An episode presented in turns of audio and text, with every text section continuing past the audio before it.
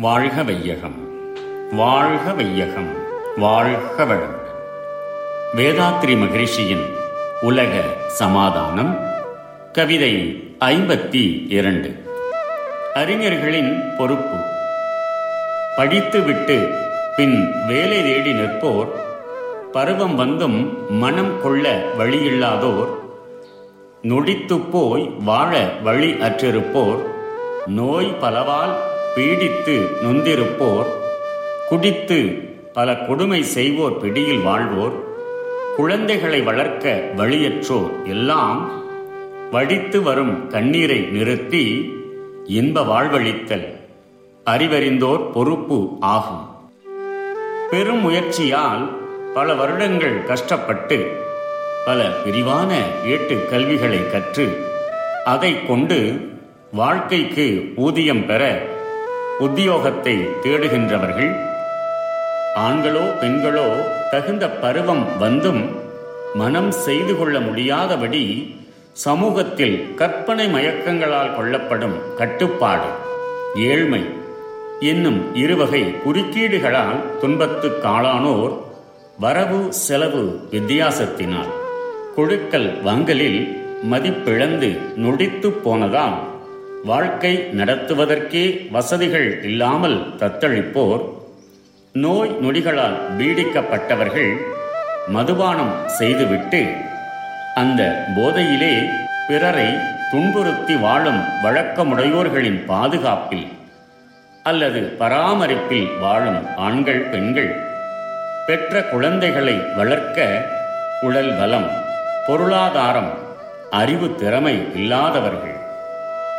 என்ற இவர்கள் அனைவரும் படும் துன்பங்களையும் அவர்கள் வடித்து வரும் கண்ணீரையும் நிறுத்தி அனைவருக்கும் வாழ்க்கைக்கு நல்ல வழியை வகுத்து செயலாற்ற வேண்டியது தன்னிலை அறிவு நிலை அறிந்தவர்களின் கடமையாகும் வாழ்க வளமுடன் May the whole world live in peace, prosperity, and harmony.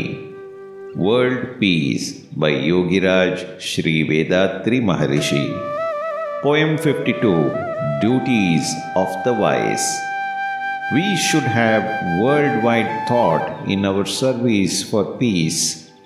In some poor countries, family maintenance is a great problem.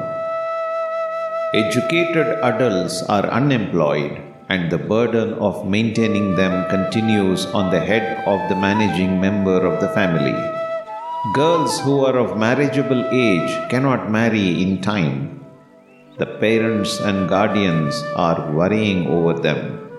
Many families have no income and are suffering from debt and hunger with no help from any side.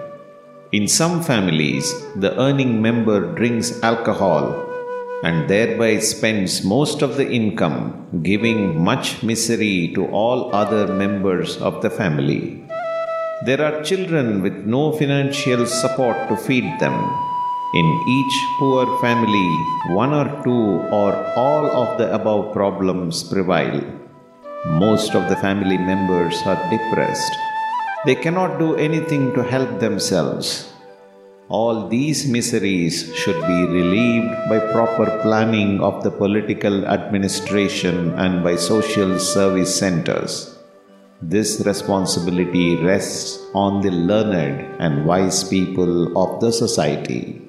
A special organization should be constituted in every district and state by the joint venture of the learned, wealthy, and the government representatives to collect all the information, discuss, find solutions, and do all possible services for the poor.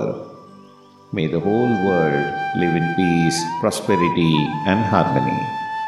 Be blessed by the Lord. நம் கடமை அறவாழ்வி